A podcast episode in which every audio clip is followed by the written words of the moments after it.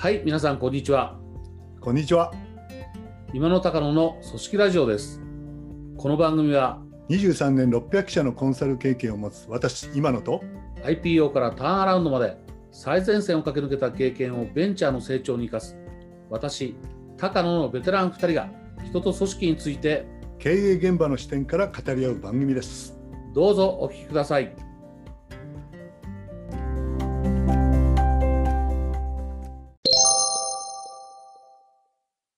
えーっと、今野さん、今日の話題なんですけど、はいはい。えーっと、ツイッターでね、あのーちょっとつぶやいていたら、あの武井さんという方がコメントくださったりして、はいはい。それそれをきっかけにあの前回のこのポッドキャストを聞いてくださったんですよね。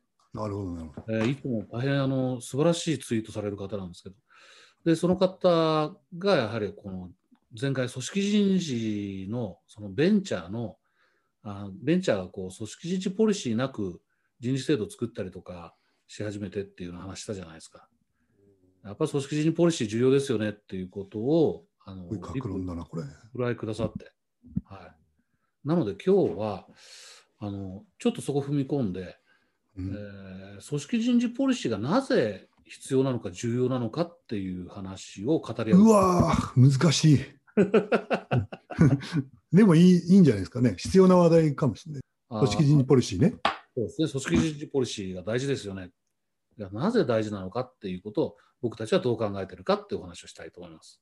どうでしょあーまあ、23年前始めた時にあのう、ね人制度のオーダーが結構あって、はいはい。組織人事ポリシーっていう考え方、最初はあんまなかったですね。あうん、あのこれ役職等級と評価制度とえ、ね報酬制度ってこそうう3つに分かれますよね。まあ、ええ一般的にはね、え、えそうじゃない変形も最近生まれてるかもしれえ、ないけど、その3つの関係を意識しないと、もちろんメカニズム的にはでき、システム的にはできないので、はいはそれの考え方をこうきちんと立ててから作るっていうのは、まあ、あの昔からありましたわね。うん。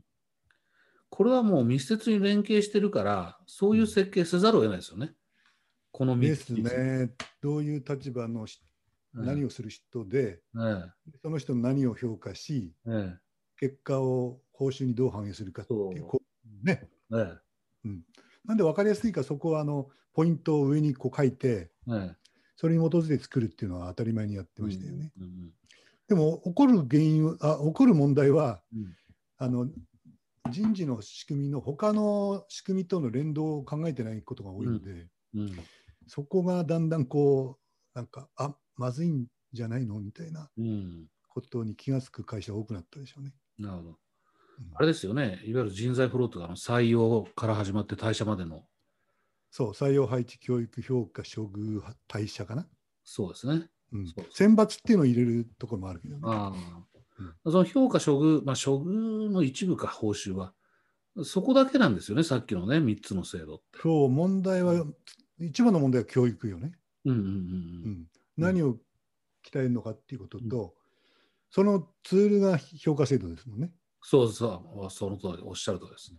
これこれ人になってほしいかですよね。そうそう、もう100%連動みたいうんうんうん、な。あ次は採用じゃないかな。そうですね。だからうん、やっぱりこう、採用するときは面接であって、この人はいいなってこう思って採用する、うん実際にそこの会社で働いてもらう、評価の時期が来る、そこから困り始めるっていう、もうあるあるですよね。あるあるですね。えあのえ全然合わなかったりね。ええ。うん、この投球に入れたけど、うーん、なんか期待してるものとその投球は違うなとか、その本人に対して期待してるものとね。そうですね、まあ、本来あっちゃいけないけど、採用チームとうん。あの企画チームってよく言われるけど、人制度を作ってるチームが別で、うん。うん。一緒になって作ってないっていうのは、うん信じがたいけどお結構多いんじゃないですかね。多いんじゃないですかね。多いと思いますね。うんうんだって、大きな会社になればね、組織的にも人事部と人材開発部とかに分かれてきますもんね。分かれますね。ええあの如実に分かれてるんじゃないですかね。そうですね。うんだから組織人事ポリシーっていうのは要するに採用はどういう人をどうやって取って、うんでどういう考え方で配置をしうん教育は例えば自己成長を積極的に支援するのかうん。何なのなのかみたいな。で評価は何をポイントにし処遇はってこう、うん。そこにこう考え方が書いてあって、うんうんで、会社の状況変わったらそれ書き換えるみたいなことやってるわけですよね。うんそれに基づいて、じゃあ人生どうなのっていう、こう、うん。から。まあ、その面倒くさいこと、まあ、ちょっと置いといたら設計図ですね。設計図ですね。うん。うん、そうそうそ設計図なしで家を建てるのかっていうこう。うんとはまず一つあるんじゃないですか。うんあそれで言うと、だからこう僕のやるうん中クライアントを中心にベンチャーなので、うんベンチャーの場合にはその家が見えてないかもしれませんね。うん設計図を書こうにも、そう全体像が見えてなくって、うんなんて言うんでしょうね、家に例えたら家のどっか一部をこう作り始めちゃうみたいななるほどなるほど。感じ？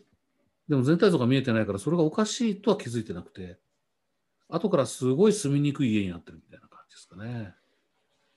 何がでもあれですよ、でもいかにベンチャー企業といえども、さっきのその人材フローのうんそそれぞれの流れごとにどういう考え方でやっていくかっていうのはええ、ちゃんとき決めてるんじゃないですか？あもちろんそうですよあの人事をちゃんとやった経験者が入ってくればですよね。うん最初はもうまさにあのフローが順々に起きてくるわけなんですよね。その最初はこう仲間内でやってたのがそのうん足りなくなって採用しなきゃって言って採用が始まっちゃうんですよ。そうですね。でその時にどんな人を取ったらいいんでしょうって外にいる僕に聞いてもダメでしょうみたいな話から始まりで教育はかなり後回しでで、えー次に来るのがあどうもそのお募集をかけても募集要項あるいは評価制度とかをうんあのひちゃんと言わないと来てもらえないんで作りたいっていう。あありますね。採用の、はいはいなんていうか、まあ、ツールとまで言わないけど、ううんん必要なものとして作るっていう時期的にはありますよね。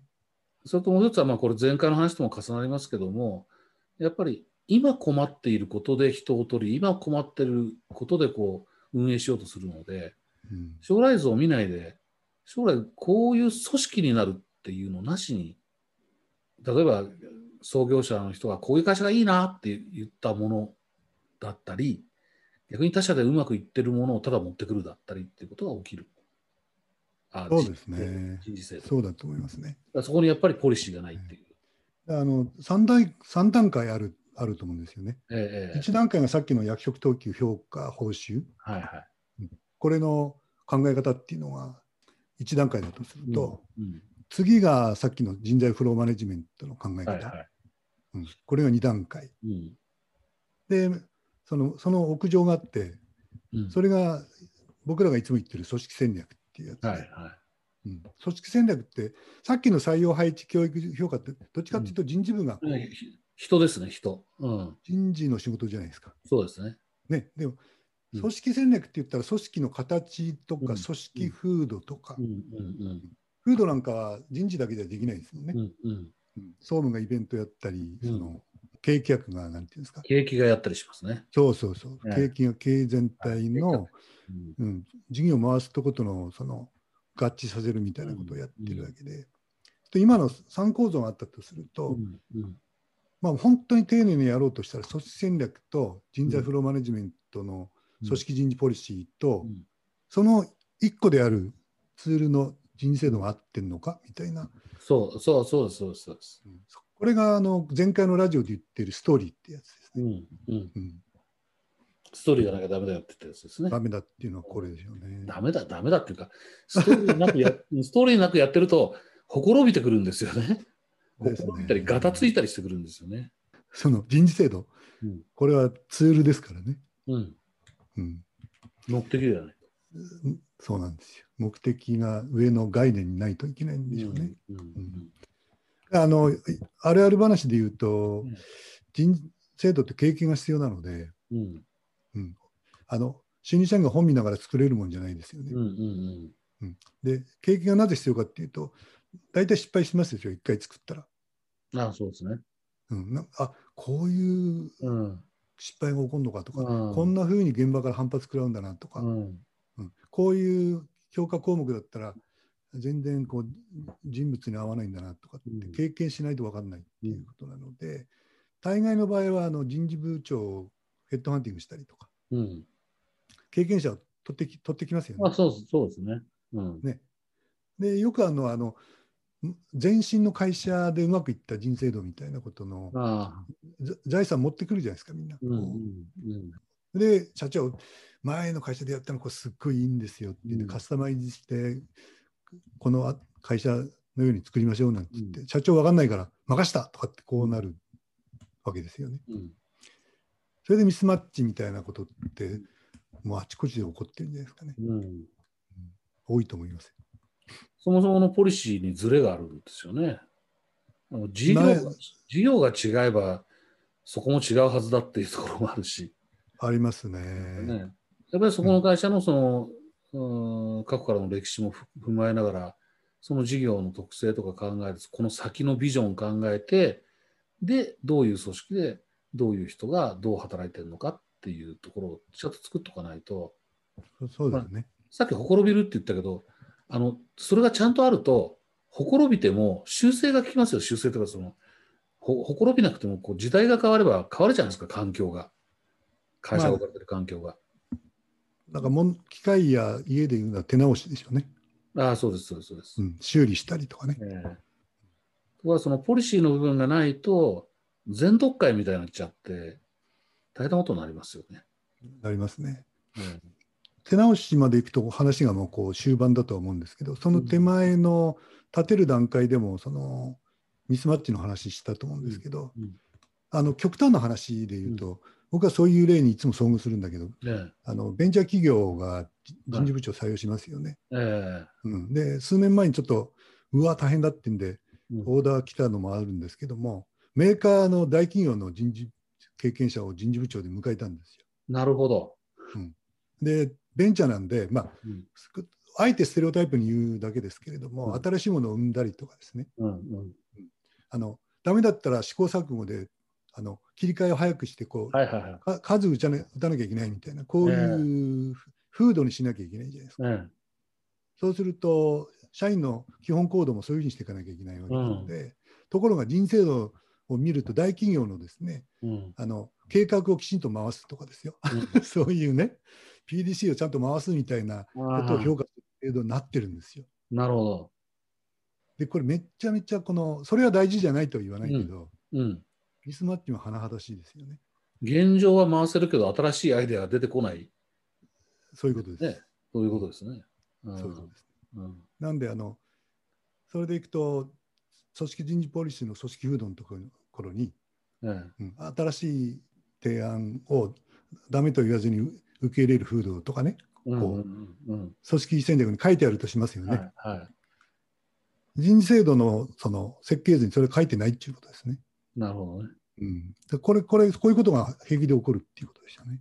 なるほど。あ本当にあの人事制度、人事制度ってこう普通には言うんだけど、それもその一部であって、なおかつやっぱ組織、やっぱ事業をやっているので、事業のためにやるんで、この事業を推進していくとか、描いたビジョンを達成するためにはどんな機能の組織が必要で、こそうですね。こにいる人はどんな人たちで、あるいはどういうふうになってほしくてとかっていうことですよね。そうそこがやっぱないことには。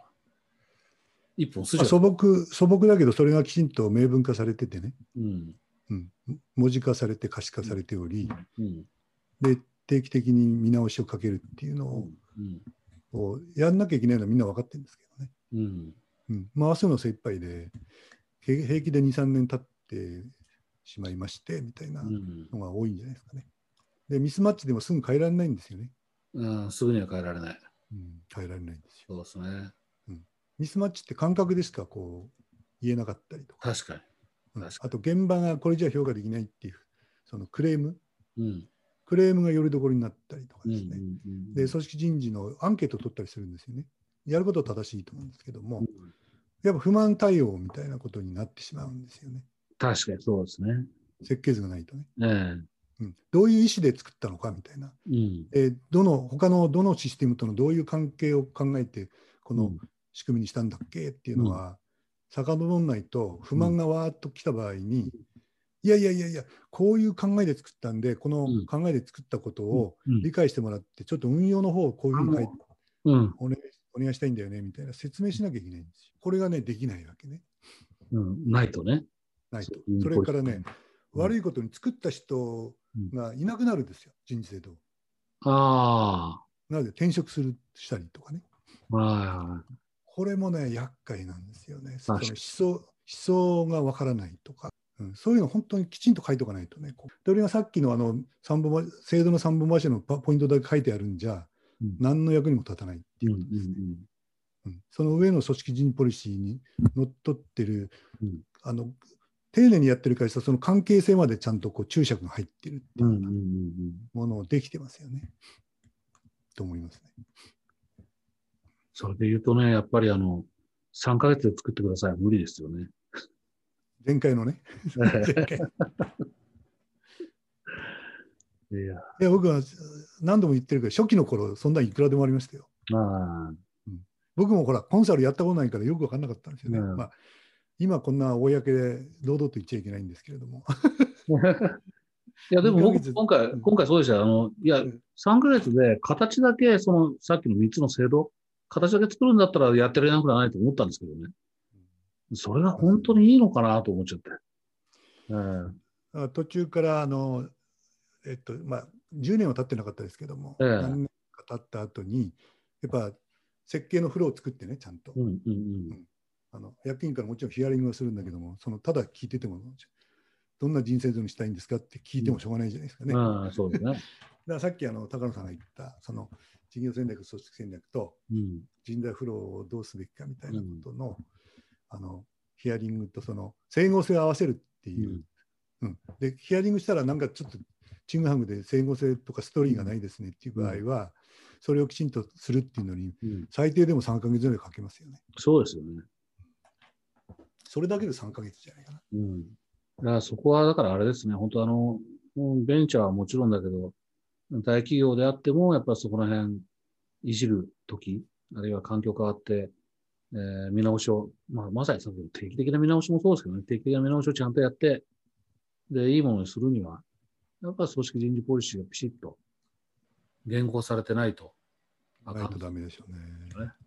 うん、で最近そのさっきの3つの制度みたいなのから、どう今なんていうのが流行ってるんですか？その自由なホラクラシーだとかうんうん組織の考え方も変わってるじゃないですか。うんうんら人事制度も多分こうガラッと変わっていくんだろうなっていう兆しはあるんでしょうけどね。うん。えうん、今日は面倒くさいからその話はやめておきましょうっていう感じだと。そうあの講演会、そうそうそうそう。うんはい。短会シリーズうん。えこれひ明日明日ですね。はい。高野さんお願いしますよ。はい。明日参加予定です。うん楽しみにしてください。楽しみです。ちょっとねアンケートによると、まあまあ評判良くてですね、ええ、それを読んだ方がええ。はい。3回の、3回もあるんだけど、そのどれにも出れないんで、うん。ぜひ追加にってお願いしますっていうのがありがたいことにありまして、おお1月27日と。水曜日かな、水曜日。2月3日、は2回、い。はい。今日か明日候補しようと思って、あ、そうですか。まだまだ候補してないんですよね。今日の夕方かな、これからやろうかなみたいな。あそうですね。にに1月27日と2月3日、両方とも水曜日ですね。強いですね。はいはい。あすいません、余計な話。明日、明日楽しみにしてますので。よろしく。3回目ぐらいが一番良くなってるはずなんで。あれ、ほら、ツイッターに書いたでしょ？そうそうそう。千秋楽が一番練れてるとかそうそうそうプレッシャーだよな、なんかな。いや、あれを読んでから、ええ。僕一生懸命練り直しましたよ。こういう時大きく変えちゃダメなんですよ。あ、そっかそっか、そうだよね。そうそうん、う。最初と一緒になっちゃうじゃないかよ、みたいな。そうそう初めてやるのと一緒かよ、みたいな。失礼しました。